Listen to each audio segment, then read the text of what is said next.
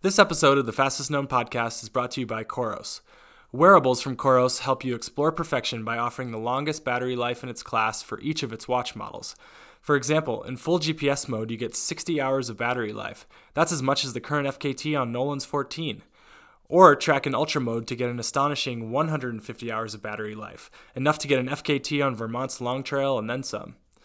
Coros is proudly worn by many great runners, including Camille Herron, Timothy Olson, Hayden Hawks, Magdalena Boulet, and many others.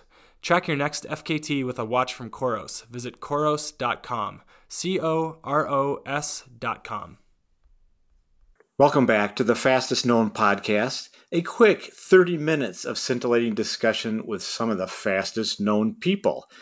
Actually, this week, our guest isn't that fast, and she will take no offense at this. She's done a lot of races, ultra racing going back 19 years. But while she's not really fast, she's an incredibly prolific FKTer, doing things from all over the country.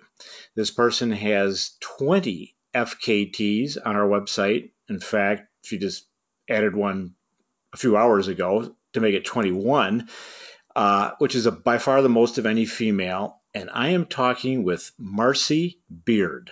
Welcome, Marcy. Thank you, Buzz. It's great to be here. I have never been a host on a podcast before, so this is quite an honor. Well, it's a it is it is it's a fun conversation. You know, I'm like a like I said, I'm really interested to hear more about you because you you get around. Like right now, where are you?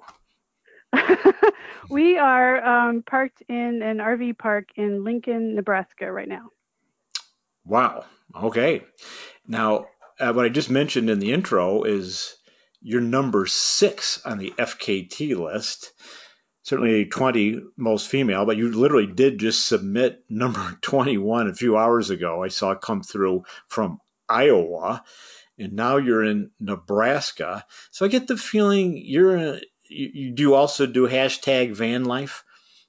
Um, it's similar to that, but a small upgrade. It's a travel trailer, so it's we've got a few more amenities um, compared to just a van. Not no offense to any van life people, but uh, it's a it's a little bit more plush. Uh, what brand? It's a Jayco travel trailer. Um, it's a toy hauler, so we just put a lot of gear into it, stuff it with gear, and drive it around the country. you literally drive it around the country. That's amazing. So, I mean, it's the middle of, well, not quite the middle of July. It's the end of July, middle of the summer. And you just, where are you coming from? I mean, Iowa, Nebraska? Is this, uh, you liking it, the Great Plains here in the middle of summer? So that's a really good question. We're actually coming from Montana, Wyoming, which was a great place to be in July. It was much cooler during the heat wave the rest of the country was having. We were up in the mountains and um, we pretty much are just exploring the whole country little by little. We haven't been to the upper Midwest until now. So here we are. So we've been doing mostly the focus has been state high points. So that's what we're working on um, getting toward the end of that project. Um, it's just a long, multi-year project. It's like an inspiration for reasons to travel. So we find different things to do in each state. Um, we've been doing races in different states. So we're just kind of traveling around the country and seeing the U.S. as we go. So always nice to have a purpose for the why, the why for why we're going somewhere. And we means you and your husband. Yes, exactly. My husband John. Yep. Nice. Wow. So you're you're travelers. We are. We're kind of nomads. We will um, live in one place for a while so John can do work. He's, he installs solar. And then that's typically in the winter, somewhere warm. And then in the summer, we tend to pick up and drive around and just do other things, racing and exploring. Wow, that's an impressive lifestyle. we are very much enjoying it, yes. And sometimes we'll stay somewhere longer and sometimes we'll travel more. It just depends on what, what's going on the rest of our lives. Yeah. Great.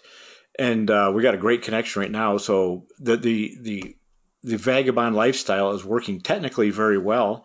I can hear you loud and clear from your RV park somewhere in Nebraska, and so you're heading back. you're heading back west, is what it sounds like.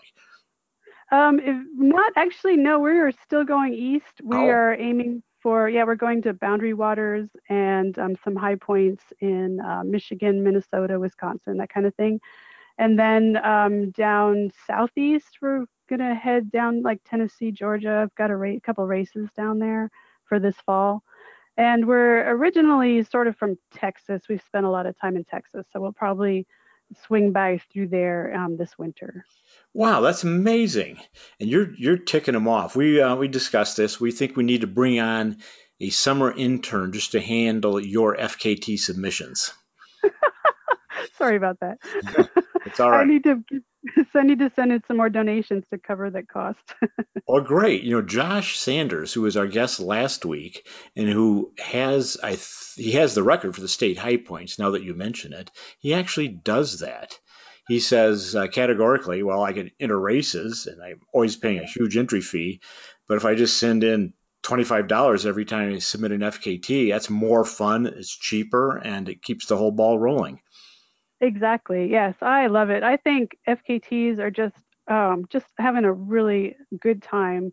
Um, similar vein with um, not doing as many races, but focusing more on the FKTs, but at the same time using FKTs as training and exploring and seeing what people think is really interesting in whatever area we're in, but then mixing it up with some races and um, just kind of always have a a bigger goal, but using a lot of pieces to, to get there. Nice. Wow. Well, I'm going to ask you in a minute any advice for other people if, who might want to adopt this lifestyle. But first, I'm going to kind of get caught up again a little bit more.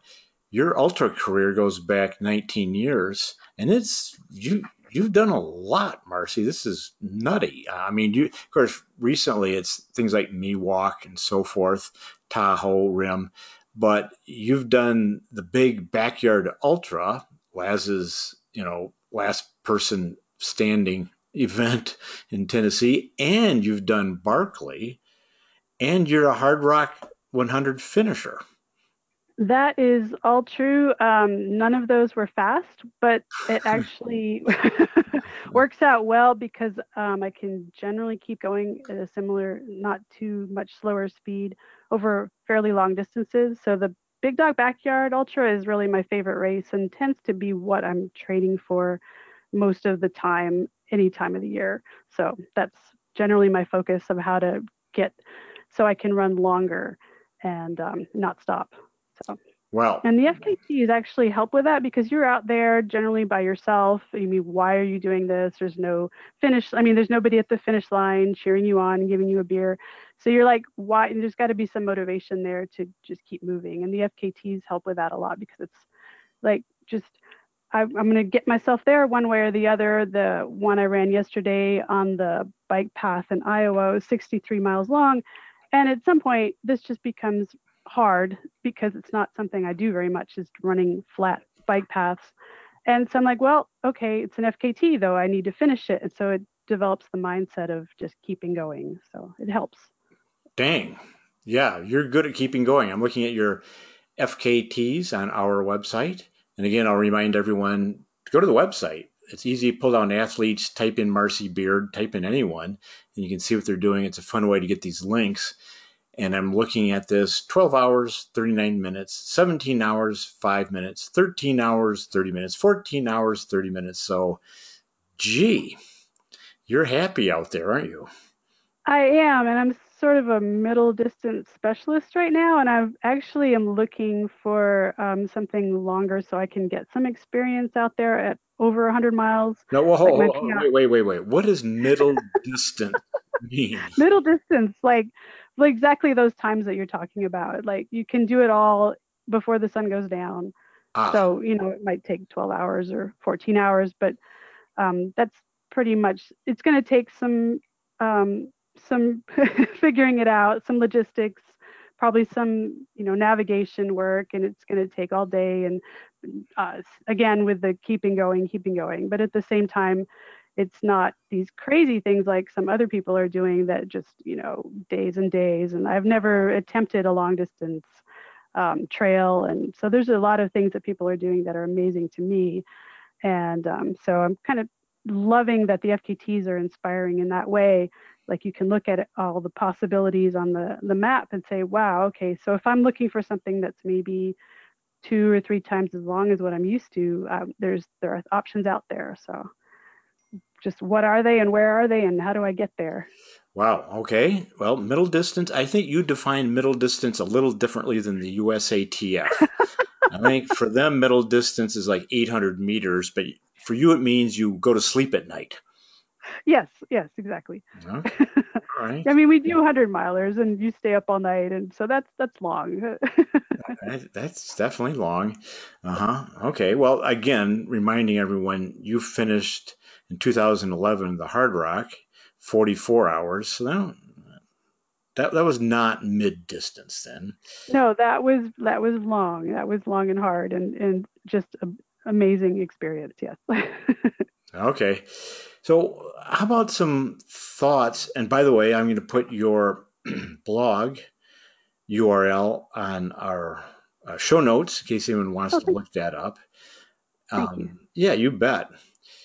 Where you wrote up your Barkley experience and things like that. You're, you're just you have a lot of enthusiasm there. You, it's, I mean, you you're just you're just into it. You just you just cruise through that. Barkley didn't. I mean, you you finished one. You finished two laps, one of them within the cutoff. That's that's good. oh yeah, and um, it's you know Barkley's one of those things that I would love to go back, even though I'm really not good at that. Climbing steep terrain, and more importantly, descending steep off trail. It just you, think I'd be better because I like orienteering, but it just was hard to do that for me quickly. Um, but that park is amazing. The people are incredible. So I would love to go back someday if I can ever get back in. Okay. All right. We'll look for that. So, what about the lifestyle here? You're you're pulling the your John works installing solar in somewhere warm in the winter, and then you hit the road for six months at a time pulling your trailer. It, and obviously, it's working well for the both of you. Any thoughts, concerns, or any blips on the radar here? Oh wow, that's um interesting question. I mean, we just have been doing this for at least 10 years now. And um, it's just working so well because it gives us a lot of flexibility that we're kind of planning a year or two out and saying, what do we really want to most do? And kind of how do we link things up? And if it's something that's going to be harder to fit in, well, it maybe goes um, on a future year. Um, so it's more just like taking a lot of time planning all this. I guess you could say um, I like to plan things, so it's um, it fits along those lines. And then to turn around and write about it and report on it and take pictures and um, just kind of show people what we're up to. Um, I enjoy that as well. So it kind of just really fits uh, what we like to do. And then we get to go out and see different parts of the country and um, meet people and explore national parks and and um, just been been really enjoying this. 10 years and running. Wow. Uh, what about John? So when you're out, if you got a, like you said, 63 miles on an Iowa, was this a rail trail then in Iowa?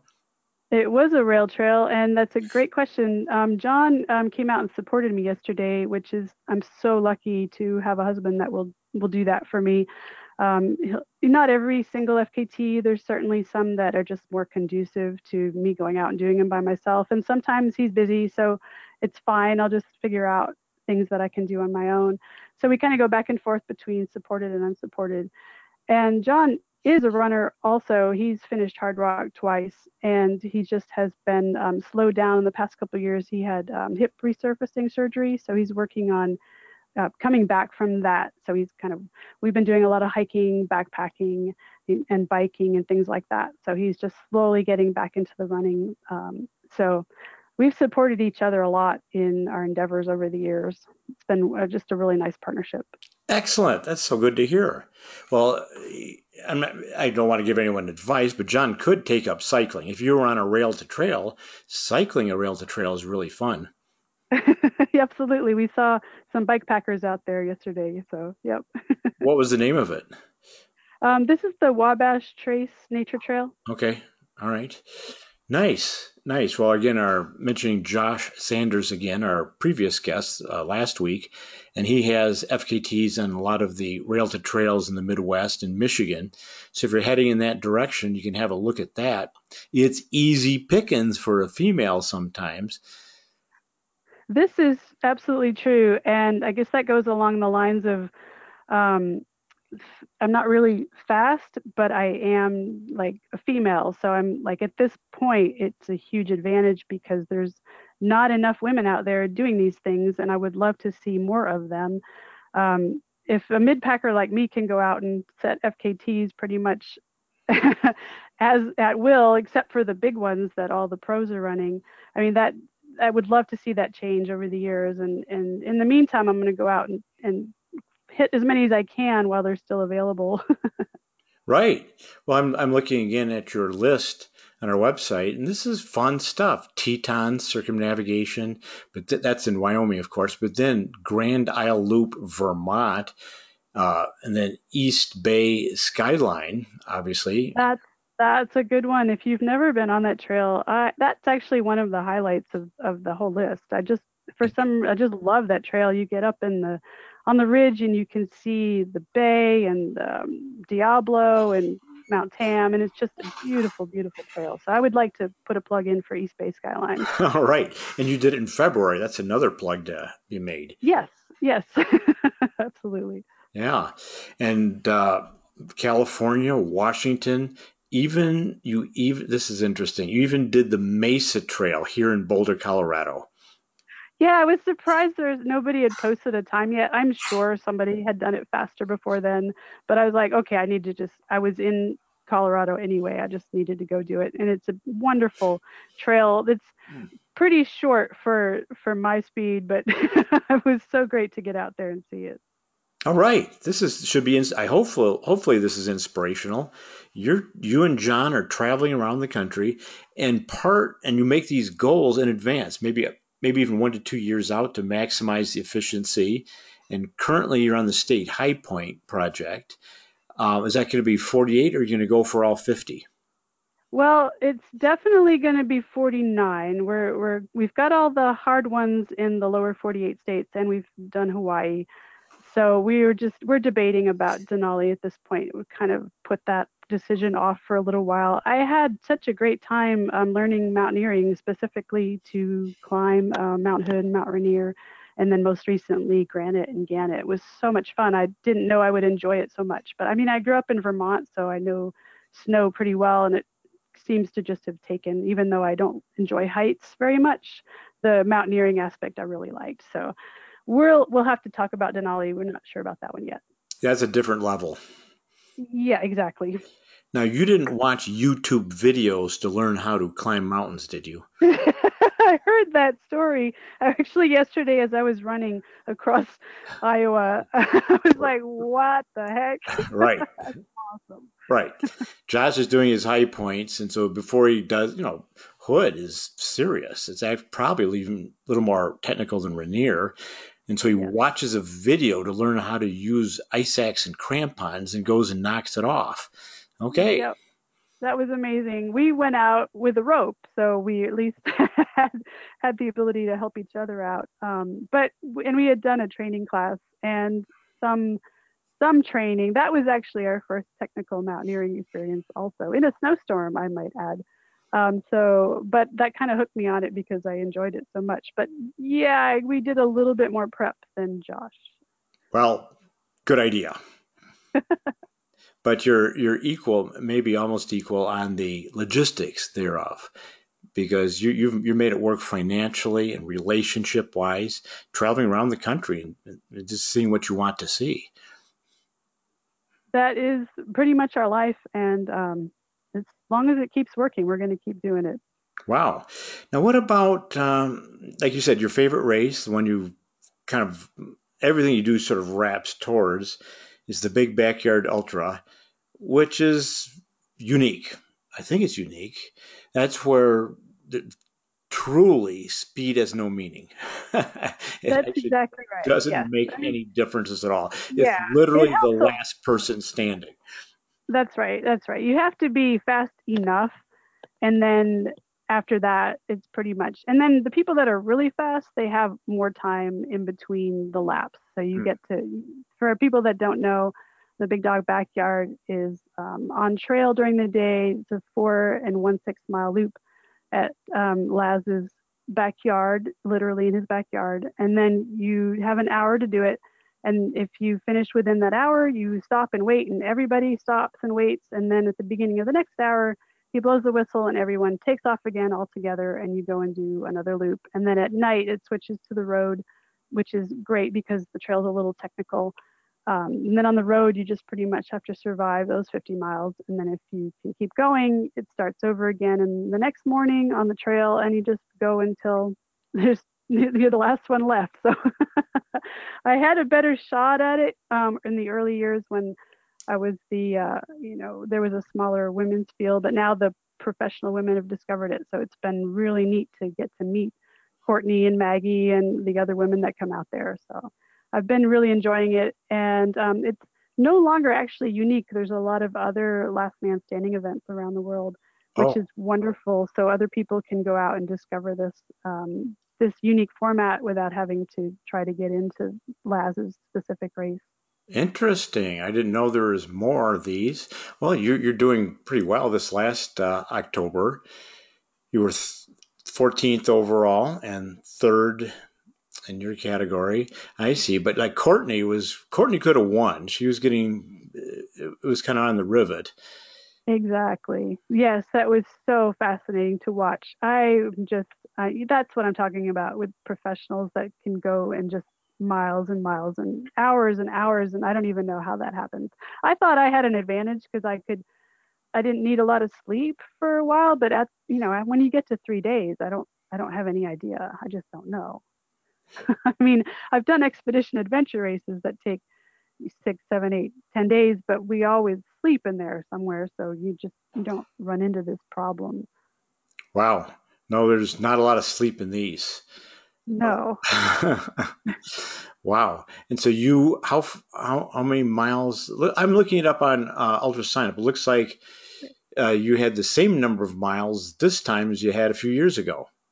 Actually, it was my PR um, last year at 125, so I beat my previous best by by one hour. Ah, gotcha. 125 miles. That's. Uh... It's not nothing. it's not going to win it anymore, but it's. but see, that's the kind of thing where if I want to go farther, it's going to be hard to do that. I mean, I can keep trying at the big dog to go farther, but if I want to actually experience something longer, like Courtney's run 200 mile races, and I'm like, well, that sounds really interesting. And then you look at the cost and like, well, I have to debate whether it makes sense to spend that much money to do a 200 mile race. Oh, maybe there's an FKT in the range of what I'm looking for. So let's go see. So maybe later this summer, I'll be thinking about doing something longer to get experience with just running additional miles. Interesting. Yeah, that's a good point. Uh, raised entry fees are no joke. Um, the ultras actually are fairly good value. It's yep. it's the road marathons that will sock it to you. that's the truth. And then if I ever get into Western states, that'll be a little expensive. But I've been trying so long at this point, I figure I'll just go ahead and pay it. right. Right. So next up for you is high points in the upper Midwest. You mentioned Michigan, so you're, you're going to be going up into the UP. Yep. Absolutely. Yes. We're starting in Minnesota. Uh, actually, we're starting with um, Iowa tomorrow, and then uh, the Illinois High Point is open this weekend. It's one of those that, well, it's the only one where you can only go at certain weekends. So we'll be over in Illinois um, Saturday and kind of closing out some of our the lower high points that we haven't hit yet. So and, some of these, it's they're not high at all. I mean, it's it's it's right. it could be a cornfield, could it not? Oh, absolutely. Yes, yes. Nebraska and um, Kansas. So you know, they're just some of them are drive ups. Some of them take a lot more logistic and hiking. It just depends, but it's a lot of fun. Um, again, a reason to go out and travel the country and and see different things and see what the state is proud of. And speaking of Kansas, they have this beautiful like sunflower whole statue and everything out there. It's really cool in the middle of nowhere. So yeah. There's a statue. It's like a giant sunflower. it's just oh. the coolest thing. okay. And, Things you would never see unless you're out there for other purpose. and then you contrast that with the Western summits, which really are different. Well, our opinion, actually, I want your before. I, I got ahead of myself. What is your opinion, taking Denali out of it? Yeah. The most difficult high point. That's a great question. And I think it's going to depend on several factors like the weather and how comfortable you are on snow versus rock. Um, for me, though, granite so far is was the most difficult just because it was pretty darn exposed up top. And um, we did the Southwest ramp, and we were actually really lucky to have a lot of snow. But I think um, if that couloir on the ramp was all rock, I would have been severely challenged. Um, so I'm just not, I don't have the background of rock climbing and scrambling around on talus as much as other people. So the fact that it was mostly snow made it helpful. But then once we got on the top and you're on these giant boulders, and my husband's belaying me, thank goodness, because I don't know if I would have actually done it otherwise. So that one was a little slightly terrifying, and uh, I guess that's what made it hard. Um, I mean, certainly Rainier is hard because it's just so so big, and things can go wrong, and you're just way you know up there. Um, for our for us, it was more like just like walking and following flags and and just making sure we could get over the bridges and things. So the logistics, you know, the challenge there wasn't so much. It was more of a athletic endeavor. Um, and Gannett, I just enjoyed the heck out of Gannett recently, so I didn't think that was too bad. But again, if the weather changes or if you have an issue, some of these are really remote, so you have to consider that. Right. Right. Well, uh, thank you for that description because I was going to say granite as you did. So thank you for confirming that. Uh, oh, you're welcome. Granite's Montana, of course, and it's not that high. It's a 12. It's not even a 13er, but it's remote. There's not great beta. It's not like there's a trail up it. So it's it's different. Absolutely, yes. And the Rangers um, didn't even know what the conditions were like. They just had not had that many people up yet and it, we had snow way late in the season. Everywhere we've been in the mountains this summer, it's just been snow, snow, snow, which is makes some things easier, but it makes other things just a lot harder and more challenging. So, right. yeah, it's uh, yeah. So we we're uh, maybe some of the first people up there this year, but uh, Again, I don't know because I again haven't granted. I don't know because I didn't. We I was like we got to the top, take a couple pictures. I'm leaving because I was like I need to get off this mountain. we didn't check. We didn't even check the register. We should have probably opened that up, but. Time to go home. Well, time to go. which was your approach to uh, Gannett? Gannett is the highest one, of course, in Wyoming. A lot of people think the Grand Teton is. You can see the Grand Teton from Gannett on a clear day, but Gannett's higher. It's in the Wind River Range, and there's a couple different approaches. Which one did you use? Yes, we came from um, Pinedale, so the south or the, I guess, the west side of it, they call it. But Elk, um, yeah. Elk Park. Elk Park, exactly, Elk Park. Yeah, so it was wonderful. We had tried a couple of years before from Dubois, and the trail in from there hadn't been cleared out yet. There's so many blowdowns. We're like, wow, we don't have enough food for this. So we came back this year with more food and more time. And you went in and from Titcomb Basin over Bonney Pass. Did. We did. That was a big day. So another one of those instances where having endurance is just hugely helpful because it was over the pass and then down and then route finding in the dark because we were trying to avoid afternoon thunderstorms and soft snow later in the day. And so, yeah, it was a bit of a, a challenge. And then getting to the top and then down and then back over Bonney Pass. It's a big endeavor.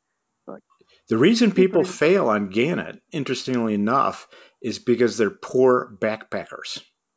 Oh, that's interesting. Yeah, that's that's the reason for failure. Basically, they come in from Elk Park, they go up there into Titcomb Basin, which is you know at timberline or a tad above, depending on where you camp, and they're just exhausted. They've carried in way too much gear. It's just been killing them. Then they can't get out of bed in the morning, and then they start to schlep over Bonney Pass, and they fail before they even get to Gannett because they're not good at lightweight backpacking.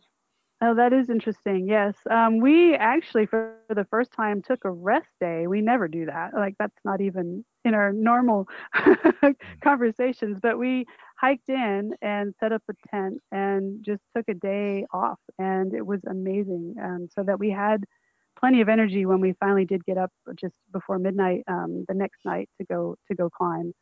So that was hugely helpful. That's a good call, Marcy.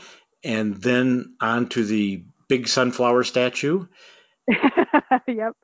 this is amazing. I've really enjoyed this conversation, and we'll see what you, I think you're 20 or 21 as soon as we get Iowa processed. I think you're going to you could be hitting 30 FKTs for the year, couldn't you? Oh, that's possible. I think it might slow down sometime soon, but we yeah, we've got other things going on. But yeah, well, it'll eventually I'll get there eventually. Okay. Well, we look forward. I'm not to... really. Yeah, I'm not really. That's not really my goal. Like, I'm not focused on the number at all. I'm just having such a good time doing it. So if it happens, it happens. Excellent, Marcy. Best of luck to you, and we look forward to staying in touch. Thank you so much, Buzz.